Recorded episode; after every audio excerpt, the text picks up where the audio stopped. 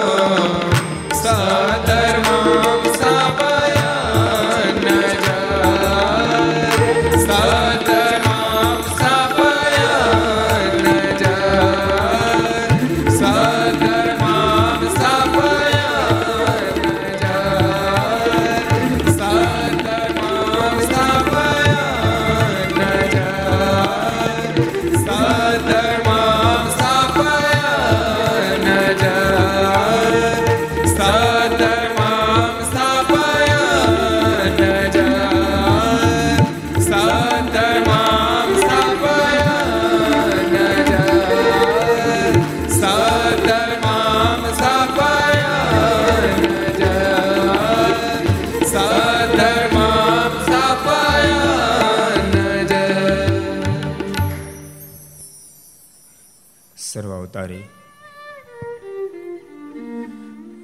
ઈષ્ટદેવ ભગવાન સ્વામિનારાયણ મહાપ્રભુની પૂર્ણ કૃપાથી તીર્થધામ સરદારના આંગણે વિક્રમ સદ બે હજાર સત્યોતેર જેઠ સુદ આઠમ, શુક્રવાર તારીખ અઢાર છ બે હજાર એકવીસ.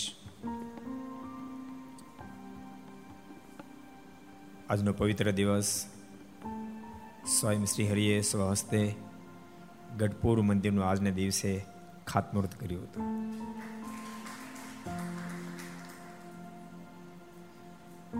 જે ધામને મહારાજે પોતાનું ઘર કીધું. ગરડું મારું, હું ગરડાનો એ કીધી, નિમટવાનો. ગઢપુર મંદિરનું ખાતમુહૂર્ત આજે મહારાજે સ્વહસ્તે કર્યો. પવિત્ર દિવસ.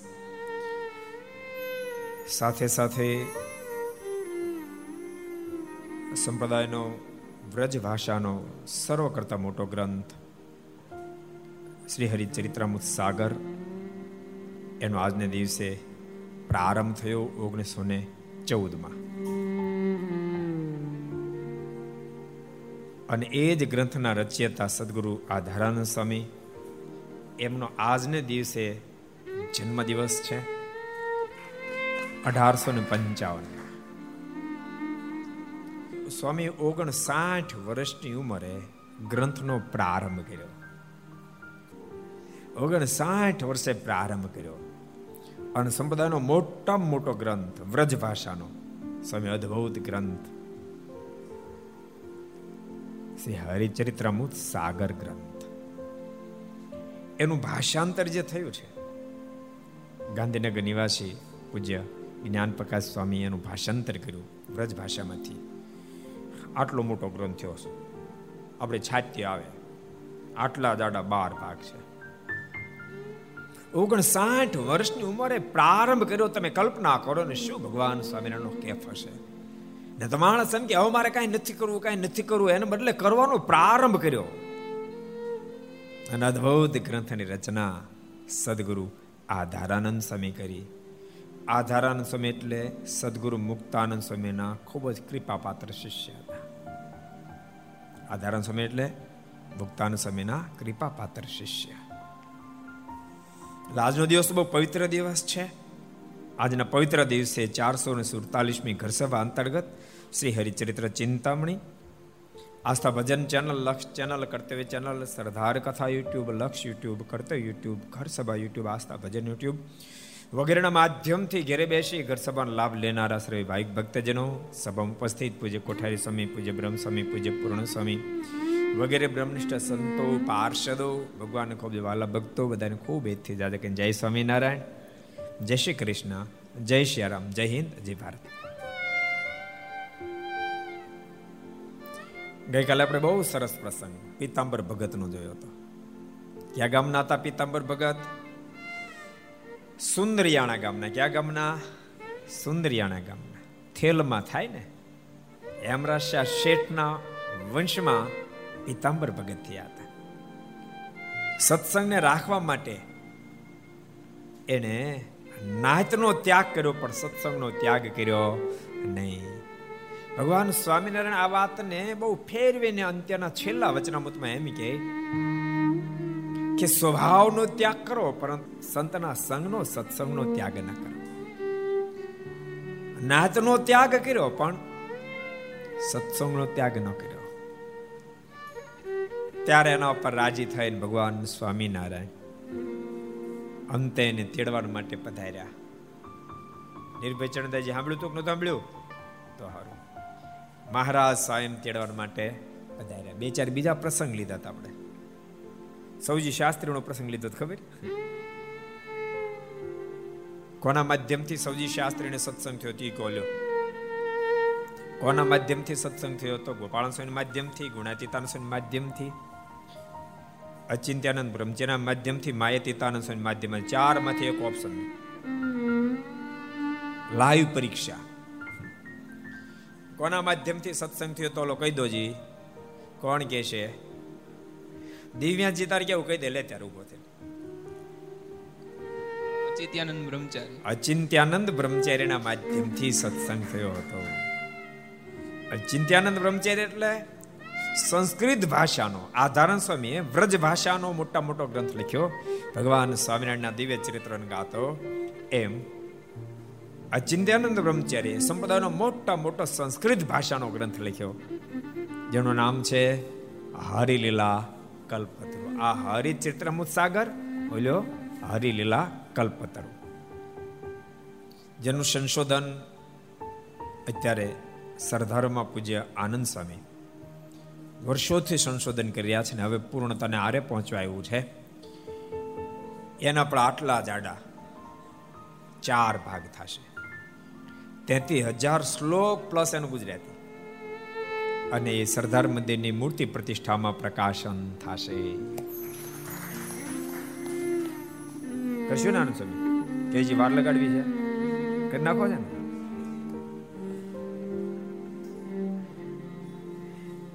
સરદાર મૂર્તિ પ્રતિષ્ઠા મહોત્સવ પ્રકાશન થશે. અચિંત્યાનંદ બ્રહ્મચર્યના માધ્યમથી સત્સંગ કોને? સૌજી શાસ્ત્રીને. અને મને ક્રોધ, માન ઈર્ષા તૃષ્ણા બધી ગ્રંથિઓ ગળી ગઈ છે. છોકરાએ શું કીધું? કોણ છોકરો હતો? શું નામ હતું? એટલે કોઈને યાદ છે નામ? દીકરાનું નામ યાદ છે? તે બધું અમારે રાખવાનું. કોઈ એનો યાદ રાખ્યું? કોઈ નહીં? સાબાશ એક આનંદ સ્વામી રાખ્યું, ભાઈ, કોઈ ન રાખ્યું. બોલો. સાવ સરળ સુંદરલા ગામ સુંદરી શાસ્ત્રી. દીકરા નામ હું તું સુંદરજી.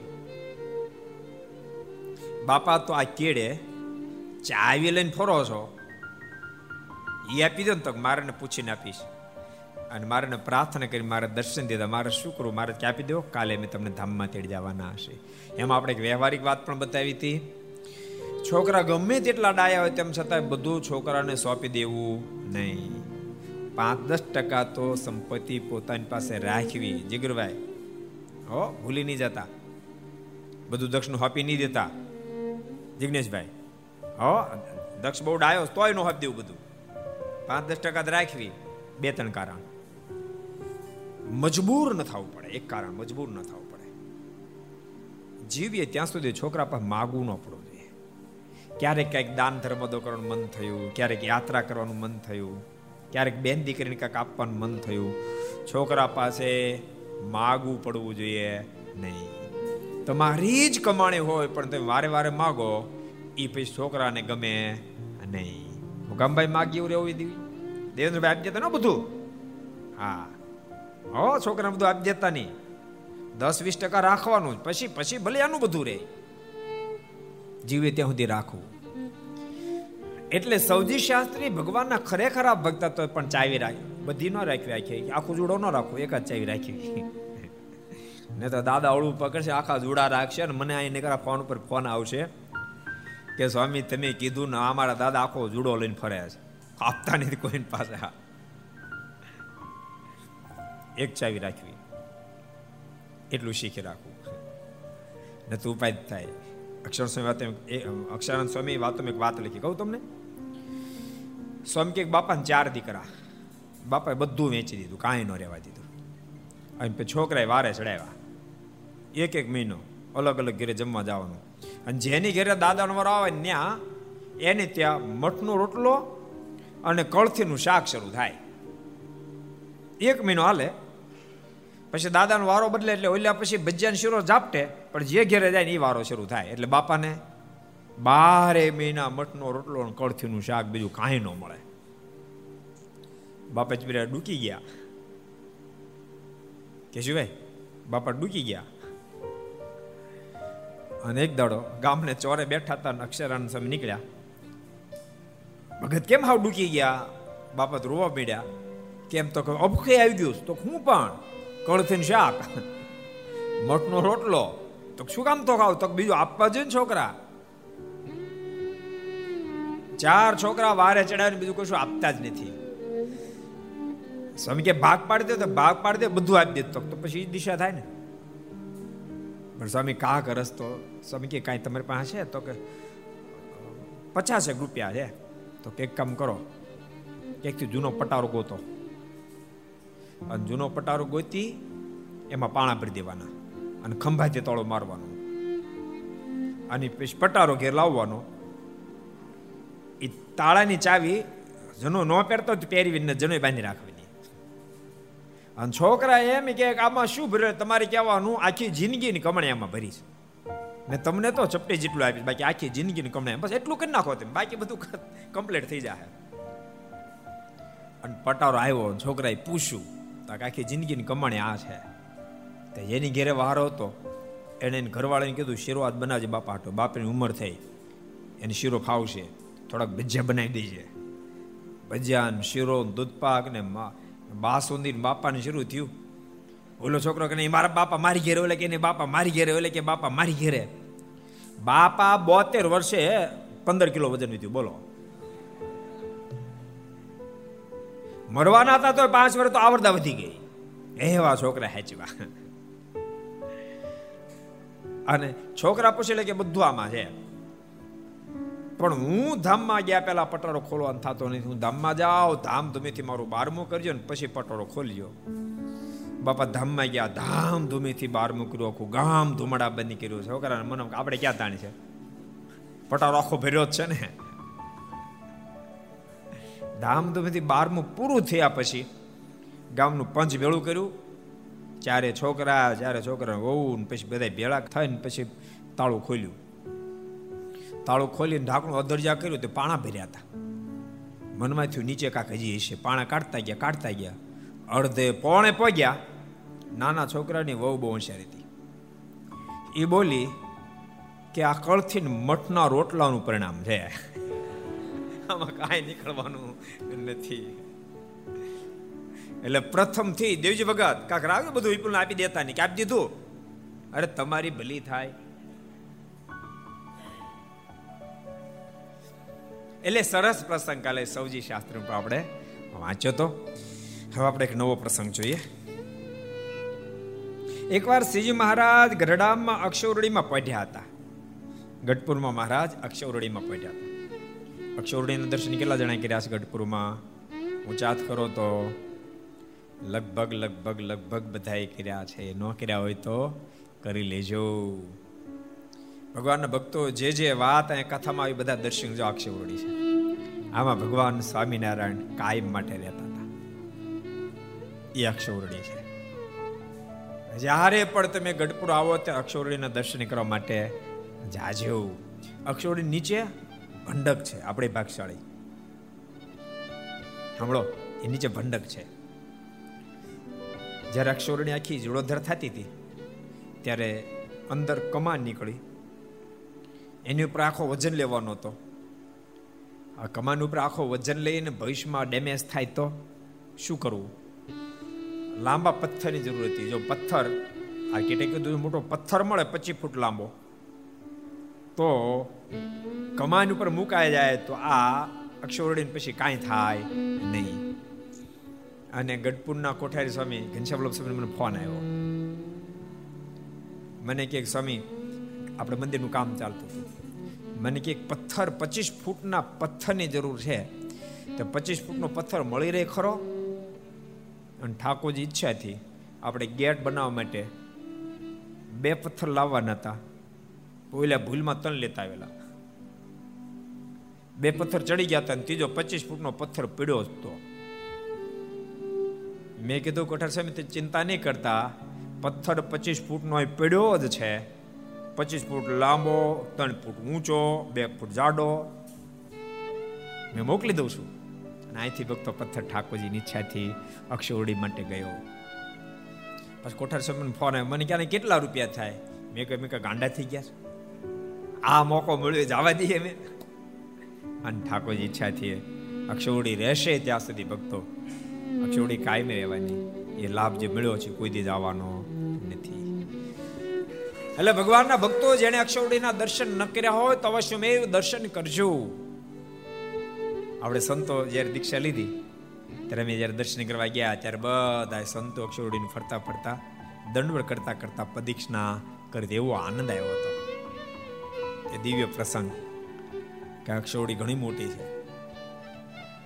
જે ધરતી પર ભગવાન સર્વોપરી પુરુષોત્તમ નારાયણ, ભગવાન સ્વામી નારાયણ એક જ સ્થાનમાં મહારાજ છવ્વીસ છવ્વીસ વર્ષ સુધી રોકાયા.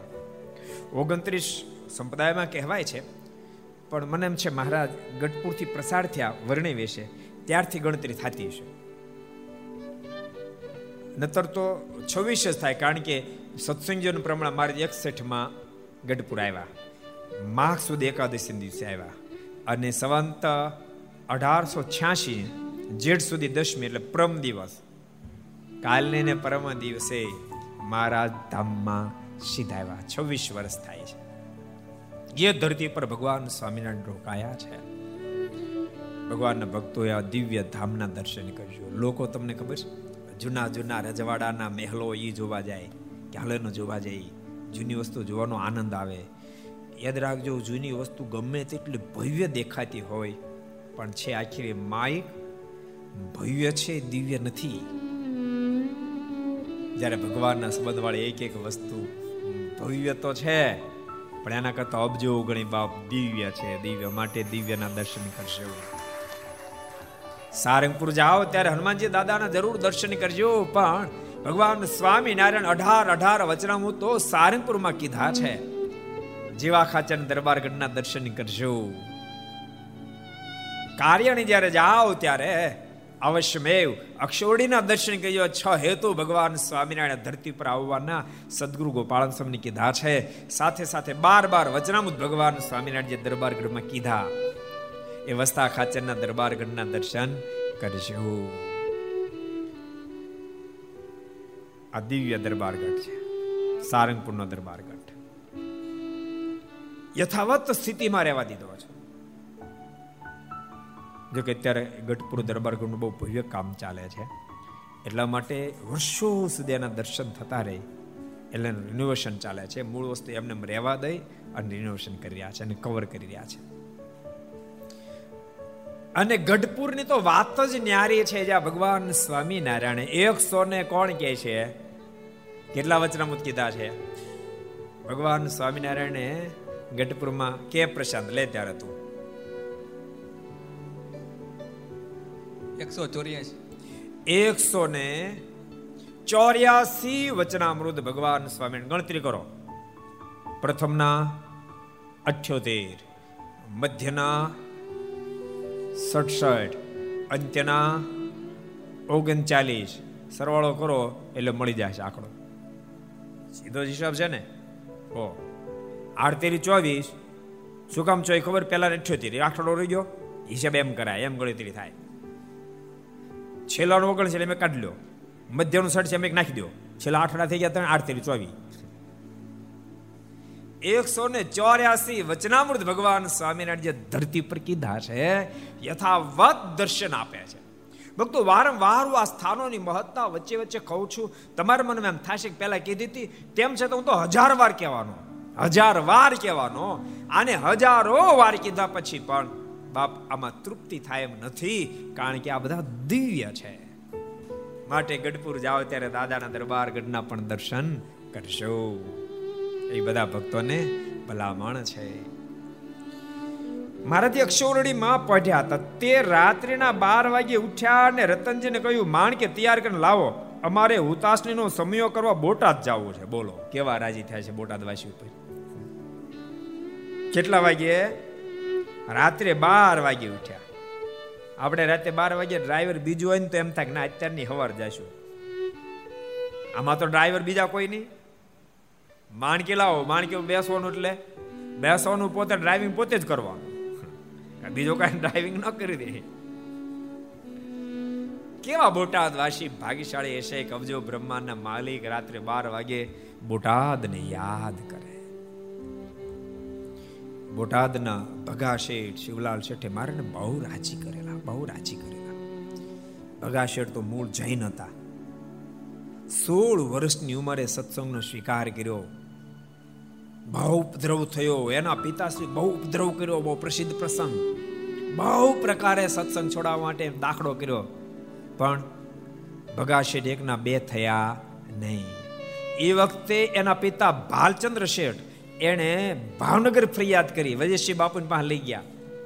અને કીધું છે કે, કારણ કે ભાવનગરના નરેશના પણ ભાલચંદ્ર શેઠ માન્યતા હતા.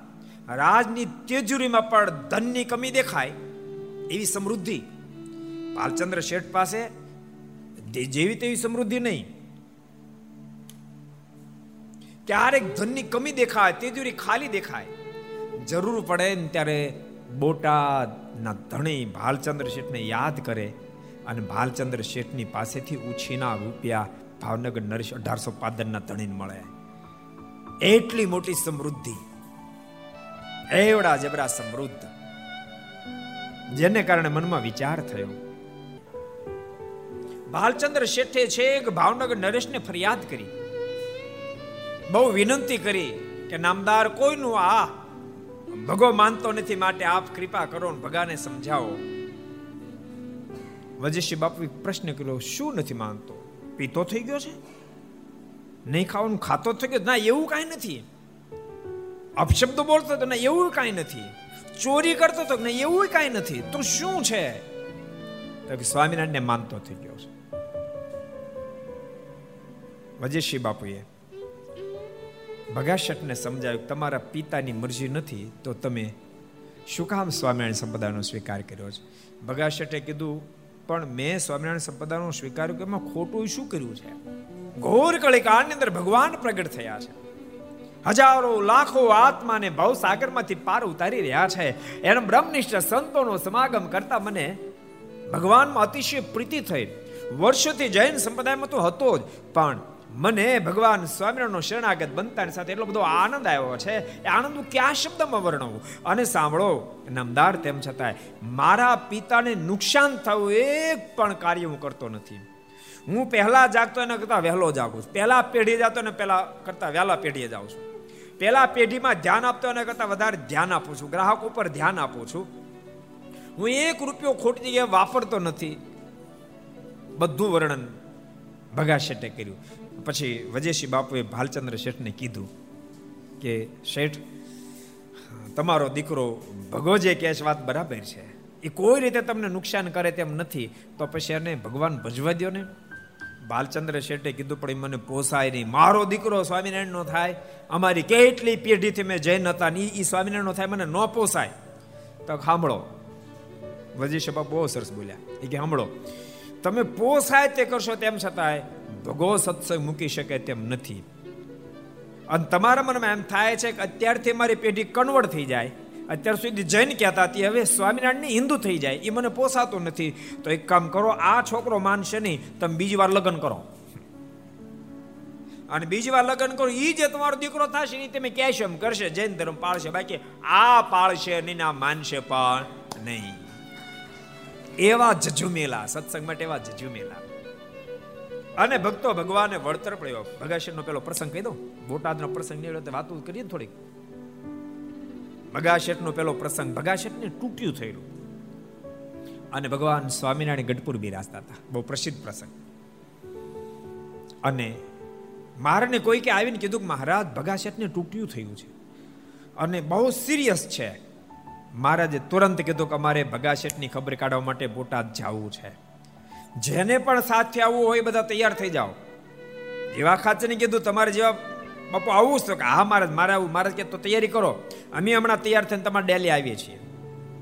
અને જીવા ખાચર એને ડેલે ગયા, એ જ વખતે એક બોટાથી વિશો વાણિયો કોઈ આવ્યો. અને એને જીવા ખાચરને કીધું કે બોટાદના ધણી ભગા શેઠે આ દેહ છોડી દીધો. આ બાજુ મહારાજ તૈયાર થઈ? જીવા ખાચર લઈ ગયા. મહારાજ કે હજી તૈયાર નથી? હાલો ને. મારણ કે, હવે જઈને શું કરશું? જો આ વિશ્વવાણીઓ આવ્યો કે. એણે કીધું છે કે, ભગા શેઠે દેહ છોડી દીધો છે. ત્યારે ભગવાન સ્વામિનારાયણ કે, એમ શેના છોડે? અમે તેડવા ગયા નથી અને અમારી વિના કોની તેવડ છે મારા ભગાને લઈ જઈ શકે. માટે ચાલો બોટાદ જવું છે. પણ જેવા બાપુને વાત મનાણે એને કીધું, મારે નથી મારે કે તો કાંઈ નહીં. દરબારો બધાની સાથે મહારાજ ગામના પાદર સુધી આવ્યા. પછી મહારાજ બોલ્યા, આ તમારા ટાવડા જેવા ઘોડા. હતા તો જોરદારો પણ મારી માણકી આગળ તો ટાવડા જ કહેવાય ને. આ તમારા ટાવડા જેવા ઘોડા ક્યારે બોટાદ પોગે? તેમ બધા પાછળ હાલ્યા આવજો. હવે અમને મોડું કરવું પોસાય તેમ નથી. અન મહારાજે માણકી લગાડે જ્યાં ઈશારો કર્યો. વાયુ કે આકાશ માર્ગે માણકી ઉડી. ગરુડની પેઠે જાણે પાખ આવ્યો માણકી આકાશ માર્ગે ઉડતી ઉડતી કડીના છઠ્ઠા ભાગમાં બોટાદના પાદરમાં પહોંચી. અને મહારાજ ભગાશેઠના ઘેરે ગયા. ભગાશેઠ તો સૂતા હતા, છેલ, છેલ્લા શ્વાસો ગણાતા હતા. મહારાજે એન્ટ્રી કરી, ત્યાં ભગાશેઠના પત્નીની પાસે બે જૈન આરજે ઊભી હતી. એ મહારાજ જોઈ ગયા એટલે કે આ સ્વામિનારાયણ આવ્યા કે. હવે ભગાશટ ને હમણાં જીવ ગાલી દે મારે એમ એની ગાલી તમે ગાલી દે હો કે? જો કે મારા તું કીધું, પણ આપણે તું કહેવાની જીગર ન આલી. અને મહારાજ ભગાશેઠની પાસે ગયા. છેલ્લા શ્વાસ ભગાશેઠ લેતા હતા. મહારાજે ભગાશેઠનો હાથ પોતાના હાથમાં લીધો. મહારાજ કીધું કે દહીં લાવો, સાકર દળીને દહીંમાં નાખીને એક મોટું તાસળું ભરીને દહીં લાવો. દહીં આવ્યું, ત્યાંના સગા સંબંધ બધા ઊભા હતા. મારણ કે, મહારાજ, આને તૂટ્યું થયું છે અને એમાં તમે એને દહીં સાકરવાળું પાવ છો. મહારાજ, એ તો ઘડીના છઠ્ઠા પગમાં પતી જાય મહારાજ કે, પત્તાઓ કે જીવાડો તમારા હાથમાં નથી, મારા હાથમાં છે. તમે એમને કેવા જાણો છો? મહારાજ પોતાના રંગમાં તમે એમને કેવા જાણો છો? તો જેટલાને નિશ્ચય મારનો હતો એ બધા બોલ્યા એ હું કામ રોકો છું તો સ્વયં ભગવાન છે, એનું ધાર્યું બધું થાય. અને મહારાજે ભગાશઠને પોતાને હાથે દહીં પાયું. વળતર આપ્યું કે આપ્યું? પોતાના હાથે દહીં મહારાજે પાયું. દહીં પીતાની સાથે પેટમાં બળતરા થતી શાંત થઈ ગઈ. ભગા શેઠ આંખ ખોલી. મહારાજ કે, શેઠ, કેમ છો હવે? મહારાજ કે મહારાજ એવું બધું બહુ સારું છે બહુ સારું લાગે છે. મહારાજ કે ચિંતા કરતા ને તમે સાજા થઈ ચૂક્યા છો. પણ બે ત્રણ દિવસથી ઉજાગરા હવે સુઈ જાઓ. નિરાતે જાગજો. અને મહારાજે ભગાશેઠને સુડાવ્યા બે ચાર કલાક નિદ્રા કરીને પછી જાગ્યા તો જાણે તૂટ્યા જેવો કોઈ રોગ છે જ નહીં. એવી અબજો બ્રહ્માના માલિક ભગવાન સ્વામિનારાયણ રક્ષા કરી. આ બાજુ.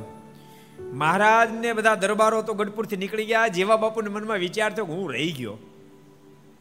હાલ જાવ તો ખરો શું થયું છે? આ વિશ્વ વાણ્યો હાચો? કે ભગવાન સ્વામિનારાયણ હાચા એમ નક્કી કરી અને જીવા ખાચર પાછળથી આવ્યા એ ત્રણ ચાર કલાક લેટ આવ્યા અને સીધા એ ભગાશેઠની ઘેરે જ ગયા. ભગાશેઠને ઘેર ગયા ભગાશેઠ તો ગળે આમ ફરતા આટા મારતા ત્યાં. કારણ કે હાજા થઈ ગયા હતા. એટલે જરાક કેટલા દિવસ સુતા, એટલે જરાક ઈચ્છા થાય કે જરાક ફરું. એ તો આટા મારતા હતા. ભગાશેઠ છે વિશ્વ તમારો કે તો મરી ગયા ભગાશેઠ કેમ છો? તો બિલકુલ સારું, કશું છે જ નહીં. જેવા ખાચરને પારાવાર પશ્ચાતાપ થયો મહારાજની સાથે વર્ષો સુધી રહ્યો. હું જાણું છું કે ભગવાન છે. હું જાણું છું ભગવાન છે. તોય પણ દુનિયાના શબ્દો મને હા પડી જાય છે, એ મારી કઠણાઈ છે. મહારાજ પાસે જઈને માફી માગી કૃપાનાથ, મને માફ કરજો. હું જાણું છું કે આપ સ્વયં ભગવાન છો. તેમ છતાંય વારે વારે મનુષ્ય ભાવ આવી જાય, વારે વારે મહારાજ બીજાની વાત મનાઈ જાય છે. માટે મારા ગુનાને માફ કરશો. એવી લીલા અદ્ભુત બોટાદની છે. એટલે મહારાજ બોટાદ ગયા. મારે કે હાલો બોટાદ જાવ ઉતાસણીનો સમયો કરવા માટે.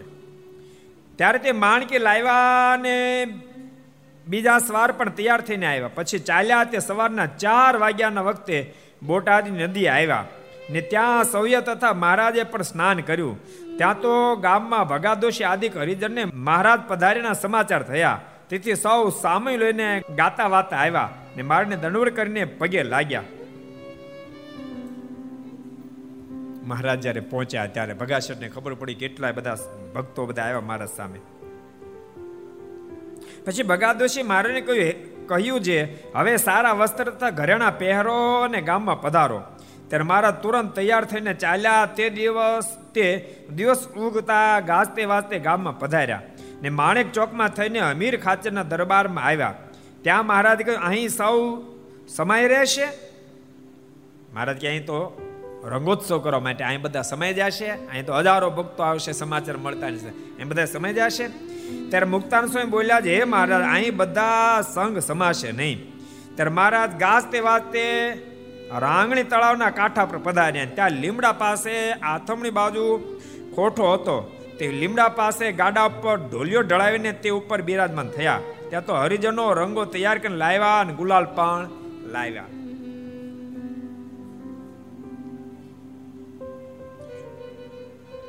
રાંગણી તળાવને કાંઠે લીમતર નીચે મહારાજ બિરાજમાન થયા. જોકે અમે બધા પ્રસંગ ભેગા ન લખ્યા હોય એની સાથે એક સરસ પ્રસંગ પેલા અમીર ખાચર દરબારમાં ગયા, પણ એમ થયું કે અહીંયા જગ્યા નાની પડશે, પછી આ લીમતરનું કાંઠે ગયા.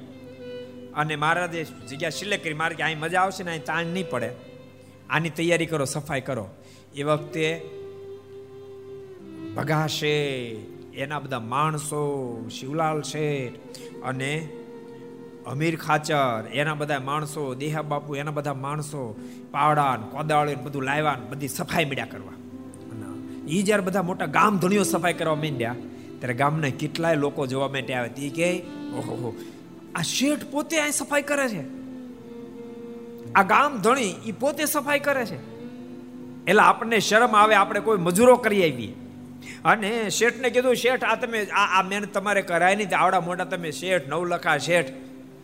વસ્તા બાપુ, અમીર બાપુ, તમારી મહેનત ન કરે, તમે ગામ ધણીઓ, આ મહેનત કરો અમને શરમ આવે. અમે ગામમાંથી મજૂર તેડી આવીએ છીએ. અને ત્યારે ભગા શેઠ. દેહા બાપુ અમીર ખાતર બધા શું કીધું ખબર? એ કે સાંભળો આ દુનિયાના શેઠ છીએ, પણ અમે તો અબજો બ્રહ્માંડના શેઠના શેઠ ભગવાન સ્વામિનારાયણના ગુલામ છે એના નોકર છીએ. એની સેવાનો મોકો પ્રાપ્ત થયો અને સેવા જાતે કર્યાના દાડિયા ન હોય. સેવા જાતે કર્યાના દાડિયા ન કરાય. માટે અમે જાતે સેવા કરી રહ્યા છે ભગવાનના ભક્તો ખરેખર સ્વામિનારાયણ સંપ્રદાયનો એક જમા પાસો છે. મંદિરોની સેવા હોય, હજારો ભક્તો, આપણે ભાવનગર મંદિરનું કામ ચાલતું જ્યારે પાયાનું કામ ચાલતું અહીંયા તો આપણું ચાલ્યું, પણ ભાવનગરનું તો બહુ મોટું. લગભગ પાયાનું કામ એકથી દોઢ વર્ષ ચાલ્યું, ખાલી પાયાનું કામ. રોજ રાતે સો સો હરિભક્તો, રોજ રાત્રે આઠ વાગે આવી જાય, રાતના બાર, એક એક વાગ્યા સુધી સો સો હરિભક્તો બબ્બે વર્ષ સુધી કામ કરે. બાપ એ આ સંપ્રદાયની મહત્તા છે. એવું નહીં સામાન્ય માણસો, જેની ઘેર નોકરો કામ કરતા હોય એ માથે તગારા ઉપાડે. જેની ઘેર નોકરો કામ કરતા હોય. મેં એક ફેરી કથામાં કીધું હતું એક ફેરી અમે છે ને ફોટડી ગામ ગયેલા, ઘણા વર્ષો પહેલા.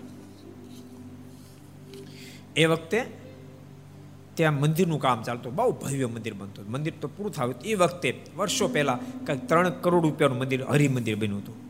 ઘણા વર્ષો પહેલા. હું વાત કરું પચીસ સત્યાવીસ વર્ષ થયા છે. આમ દર્શન કરવા ગયા ને ત્યારે બીજા હરિભક્તો કીધું એક દાદા છે ને તગારા. ઊંચકતા હતા એટલે કે, સ્વામી, આ દાદા જો મજૂરી કામ કરે, કેમ લાગે? આટલી ઉંમરે કેમ મજૂરી કામ કરતા છે એટલે મેં કીધું, બિચારી સ્થિતિ નબળી હોય તો કરવું પડે એમ. છોકરા સયા કોઈ હાચવે નહીં તો મજૂરી કરવી પડે. મને કે સ્વામી, મજૂર નથી. સાંભળો આખું જે મંદિર બન્યું ને એમાં જેટલો ખર્ચો થાય એમાંથી અડધામાં આખું ગામ ને અડધામાં બાપા એકલા કે અને બાપાને ત્યાં અહીંયા તો નોકરો છે, આફ્રિકા, ઓસ્ટ્રેલિયા કેટલા દેશમાં બાપાના કામમાં લઈને નોકરો કામ કરે અને બાપા પોતે જાતે તગારા ઉપડે, ઉપાડે છે. અમે ઘણી ફેરી બાપાને કીધું, બાપા, મજૂર લાવો ને. મજૂર કામ કરશે, તમે શું કામ કરો? ત્યારે બાપા કહે કે ભોજન અને ભજનના દાડિયાનો એ જાતે કરવું પડે. આ તો સેવાનું કામ, આ તો ભજનનું કામ જાતે કરવાનું હોય. દાદા જાતે કામ કરે. એટલે જેટલા ઘર સભા સાંભળી બધા ભક્તોને કહું છું. એટલે ભક્તો સંપ્રદાયમાં સેવાનું બહુ પ્રધાન સદૈવ માટે સેવાનું પ્રધાન છું. એટલે જેટલા પણ ઘર સભા સાંભળો, બધાને કહું છું, તમારા ગામમાં હરિમંદિર હોય ને અહીં અહીં કચરું પડ્યું છે. અહીં કોઈ સાફ નથી કોણ? તને હું વાંધો કરીને સાફ મંદિરમાં ઘરધણી બની જાજો. એમ લાગે અહીં સફાઈ નથી, જાતે સફાઈ કરજો. ઘેરે કેમ કરો છો? હે? ઘરમાં જેટલું હેત છે એટલું મંદિરમાં થઈ જાય એટલે બેડો પાર થઈ જાય, બેડો પાર થઈ જાય. બધાને કહું છું, હરિમંદિર હોય તો સફાઈ કરજો, પોતા મારજો, નાની મોટી સેવા કરજો. એ એ નાના મંદિરો હોય, એમાં ક્યારેક અણકોટ વગેરે પર્વ આવતા હોય, આર્થિક સ્થિતિ હોય તેમાં તમે આર્થિક પણ મદદરૂપ થાજો. હરિ જયંતિ જન્માષ્ટમી વગેરે વ્રત ઉત્સવ થતા મંદિરમાં કાર્ય ભળજો, ઉત્સવ સમયા કરજો. ખાલી વાતો નહીં કરતા. મંદિરની અંદર નાનો મોટો બાગ બગીચો તેની સફાઈ કરજો, પાણી પાજો. અને ભૂલતા નહીં ત્યાં પાણી પાશો ને તો તમારું શેકનું પાણી થઈ જાય પૂરું. બાકી ઘેરે અમે એટલા બગીચા પાયા છે, તો છેલ્લે એક બગીચો કામ આવવાનો નથી. આ બગીચા કામ આવશે. માટે જેટલા ભગવાનના ભક્તો સાંભળો, બધાને કહું છું, મંદિરના કાર્ય ભળજો, સેવા જાતે કરશો. આ પ્રસંગે મહારાજ જ્યારે સામુ આવ્યું ને, ત્યારે વલીભાઈ શરણાઈ બહુ હારી વગાડી. વલ્લીભાઈ ક્યાં ગામના હતા? કોને ખબર? વલ્લીભાઈ. અલ્લીભાઈ ને વલ્લીભાઈ બે છે. વલ્લીભાઈ ક્યાં ગામના હતા? કહી દો, લો નિર્ભય ચણદાજી ગણોદના. ગણોદના વલ્લીભાઈ. ગણોદ ગામના વલ્લીભાઈ. બહુ મુસ્લિમ ભક્ત પણ મા ભગવાન સ્વામિનારાયણ એકાંતિક ભક્ત હતા. એને શરણાઈ બહુ સારી વગાડી. મહારાજ બહુ રાજી થયા. એટલા બધા રાજી થયા મહારાજ કે, વલ્લીભાઈ, મેં તમારા ઉપર રાજી થયા. માગો. જે માગો આપીએ. મારણ કે, મહારાજ, મારે શું છે? મારે કાંઈ નો આપણે રાજી થયા. એથી વધારે જોઈએ શું? મારે કે ને કાંઈક માગો. મારણ કે, મહારાજ આપણો રાજીપો પ્રાપ્ત થયો. શું જોઈએ? અને મારે ત્રીજી વાર કીધું, તેમ છતાં વલ્લીભાઈ કીધું, મહારાજ, બસ આપ રાજી થાવ અને મારા રાજી થઈ સોનાના પગના તોડા કાઢીને મહારાજ વલીભાઈને ભેટ બોટાદમાં આપ્યા. મુસ્લિમ ભક્ત હતા પણ આપણે એક ફીર પ્રસંગ કીધો એટલે વિસ્તાર નહીં કરું, પણ વરજાંગ જાળિયામાં રઘુવીર ચરણદાસ સ્વામી કથા કરતા શ્રાવણ મહિનામાં આખો મહિનો. અને સ્વામી કીધું, આવતીકાલે પૂર્ણાહુતિ છે, પણ એક દિવસ અગાઉ વલીભાઈ ઊભા થયા, સ્વામીનું ધોત્યું ઉઠાડ્યું. સ્વામી કે, વલીભાઈ, આજ કેમ ધોત્યું ઉઠાડ્યું? કથાની પૂર્ણાહુતિ તો કાલે છે. ત્યારે વલીભાઈ બોલ્યા, સ્વામી, કથાની પૂર્ણાહુતિ કાલે છે, પણ મારી પૂર્ણાહુતિ આજે છે. આજે હું મહારાજના ધામમાં જવાનો છું. દેહને મૂકીને ભગવાન સ્વામિનારાયણના ધામમાં વલીભાઈ પહોંચી ગયા. એ પ્રસંગ ભક્તો બહુ અદભુત છે. એટલે વલીભાઈને મહારાજે પગના તોડા આપ્યા. ક્યાં ગામમાં આપ્યા? ક્યાં આપ્યા? બોટાદમાં મહારાજ આપ્યા લ્યો. એટલે મહારાજનું ભવ્ય સામયું કરી અને શેખ સુંદર લીમતરુને કાંઠે અને તળાવને કાંઠે લાવવામાં આવ્યો. પછી ભગાદોશે મહારાજને વિનંતી કરી છે હે મહારાજ, હવે રંગે રમો. રંગ વગેરે સમાન તૈયાર છે. તે રંગે રમવાનો પણ વખત થયો છે. મહારાજ, સામાન તૈયાર છે. ટાઈમ થઈ ચૂક્યો માટે રંગે રમો. મધ્યાહન કાળે નરનારાયણ દેવની આરતી ઉતારી. અને પછી મહારાજે શ્વેત વસ્ત્રો ધારણ કર્યા, રંગ વગેરે તૈયાર થયું. મારે કીધું, મારે રંગે રમો. પછી મહારાજે શ્વેત વસ્ત્ર ધારણ કર્યા અને સોનાની પિચકારી હાથમાં લઈને આવ્યા ને સાધુ હરિદનો પણ પિચકારીઓ હાથમાં લઈને તૈયાર થયા. પછી ભગાદોશીએ રંગ તથા ગુલાલ મારીને આગળ મેલ્યો ત્યારે મારા તથા સાધુ સામા સામા રંગે રમવા માંડ્યા. ને હરિજનો તથા કાઠીઓ પણ રમ્યા ને ગામના માણસો જોવા આવ્યા હતા. ચારે બાજુ જઈ જઈને કાર થવા માંડ્યો. મારા સ્વયં સોનાની પિચકારી હાથમાં લઈ સંતો ભક્તો બધાને રંગવા માંડ્યા. અને મારા જ્યારે દિવ્યતાથી રંગવા માંડ્યા, એ વખતે પ્રેમ સખ્યું પ્રેમાનંદ સ્વામી આ દ્રશ્ય જોઈ મોજમાં આવીને સ્વામીના મોઢામાંથી શબ્દો નીકળ્યા હતા. રંગ કીધું મચાઈ રે, રંગ વીને સાવરે. રંગ કીધું મચાઈ રે, રંગ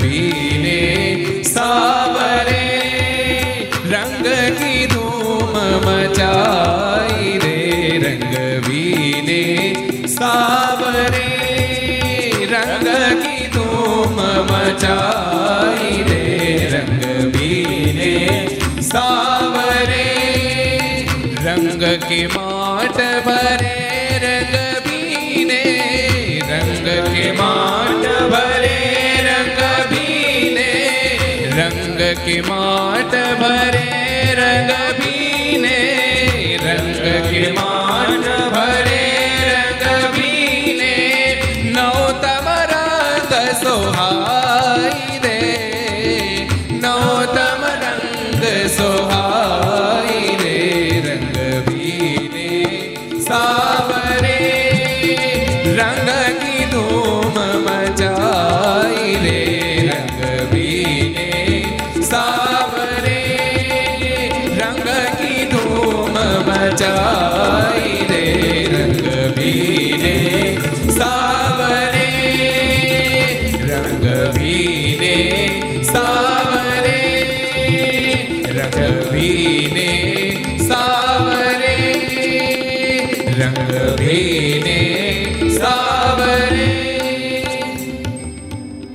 આપણે રંગે રમતા હોય તો મોજ આવી જાય.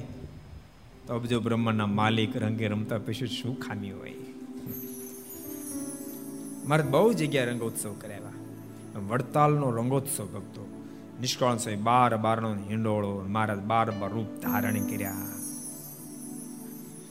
સાત આઠ વર્ષ પહેલા મેં લંડનમાં હતા. ત્યાં અરુણભાઈ કરીને બહુ સારા એવી ભગત છે. વિરસદવાળા જ્ઞાન જીવન સ્વામીના ખૂબ કૃપા પાત્ર શિષ્ય. મને વાત એક ફેરી કરી. મને કે, સ્વામી જ્ઞાન જીવનદાસ સ્વામી જ્ઞાન જીવનદાસ સ્વામી ધામમાં સીધા એને લગભગ ચાલીસેક વર્ષ થઈ ગયા છે. એ કે, હું જ્યારે નાનો હતો ને ત્યારે સ્વામી એક ફેરી વાત કરેલી. સ્વામી કે, હું જ્યારે નાનો હતો ને ત્યારે એક દાદાએ મને કીધેલું કે, ભગવાન સ્વામિનારાયણે વડતાલમાં રંગોત્સવ જ્યારે કર્યો અને બાર બારણામાં બાર રૂપે થયેલા. સ્વામી વાત કરી, બાર રૂપે થયેલા. એક દાદાએ મને વાત કરી, દાદાએ કીધેલું જ્ઞાન જીવનદાસ સ્વામીને દાદાએ વાત કરી. એ દાદાએ કીધેલું હું મારા દાદાની સાથે રંગોત્સવમાં ગયેલો અને મારા દાદાએ મને ખભા પર બેસાડેલો. ત્યારે મારી ઉંમર આઠ દસ વર્ષની તેને ભગવાન સ્વામિનારાયણ બાર બાર રૂપને ધારણ કર્યા હતા. અને મારા દાદા એક ડોલરનો હાર પોરવી અને મહારાજ માટે લઈ ગયા હતા. અને મારા દાદા હું દૂર ઊભા હતા. ત્યારે મહારાજે એ પોતાનો હાથ લાંબો કરી, છડી લાંબી કરી, મારા દાદા પાસે હાર લીધેલો. એ મેં મારી સગી નજરે જોયેલું. અને જ્ઞાનજીવન દાસ સ્વામી કે એ દાદાએ મને વાત કરેલી અને સ્વામીએ અરુણભાઈ કાકા કે, મને વાત કરી હતી. ભક્તો એમ લાગે, કાલે હવારમ છેડાપ જોઈન્ટ થઈ જાય. એટલે અદભુત મહારાજ. વડતાલમાં રંગે રેમાં છે એમ બોટાદમાં પણ મહારાજ ખૂબ રંગે રમ્યા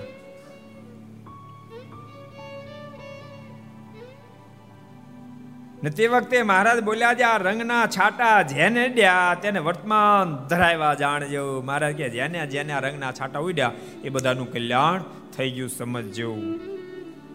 પછી મહારાજ ગામથી આથમણું કૂવો છે, ત્યાં જઈને રંગવાળા વસ્ત્રે સહિત નાહ્યા ને સંત અરિજન પણ નાહ્યા. પછી મહારાજ ત્યાંથી ઉતારે પધાર્યા થાળ જમ્યા મહારાજ પછી સ્નાન કર્યો, ત્યાંથી આથમણી બાજુ કૂવો છે, ત્યાં સ્નાન કર્યા. ભક્તો, મહારાજે રંગોત્સવ કર્યા પહેલા જે વસ્ત્રો ધારણ કર્યા હતા, એ બોટાદ મંદિરની અંદર દર્શન આપે છે. અને મહારાજ જે જામો પહેરી રંગેરીમાંથી જામો પણ આ બોટાદ સ્વામિનારાયણ મંદિરમાં દર્શન આપે છે. ક્યારેક દર્શન કરવા જાજો. આ બધી વસ્તુ મોજૂદ છે. એ મહારાજનો સફેદ જામો, એ આખો રંગથી ભરેલો લાલ ને જાંબુડિયા કલર, અલગ અલગ સાત આઠ કલર, એ રંગવાળો જામો આજે પણ દર્શન આપે છે. બસો વર્ષ પછી પણ દર્શન આપે છે. પૂજ્ય લક્ષ્મીપ્રસાદ સ્વામી ત્યારે મંદિર સંભાળે છે. પછી મારે ત્યાંથી ઉતારે પધ્યા થાળ જેમ આપણે સંત તથા હરિજનોને પણ મોતીએ લાડુ ખૂબ પીરસી જમાડી તૃપ્ત કર્યા. પછી બપોરે ભગાશટની ઘેર પધરામણી કરી તથા અમીર ખાચરના દરબારમાં અને ગામમાં હરિજનોને ઘેર પણ પધરામણી કરી. રાત્રે ચાલ્યા તે ગઢપુર પધાર્યા. અમીર ખાચરની ઘેરે ગયા ભગા શેઠની ઘેરે ગયા અને બોટાદ ગામમાં પણ પધરામણી મહારાજે કરી. જો, પધરામણી પરંપરા આપણી પહેલેથી છે. આપણે નવી કાઢી. નારકણદાસજી ત્યારે વલ્લભ ભક્તો, આપણે આવતીકાલે પાછી ઘર સવારને કરશું. આવો, પાંચ મિનિટ લઈએ. હરિનામ સંકેત સ્વામી નારાયણ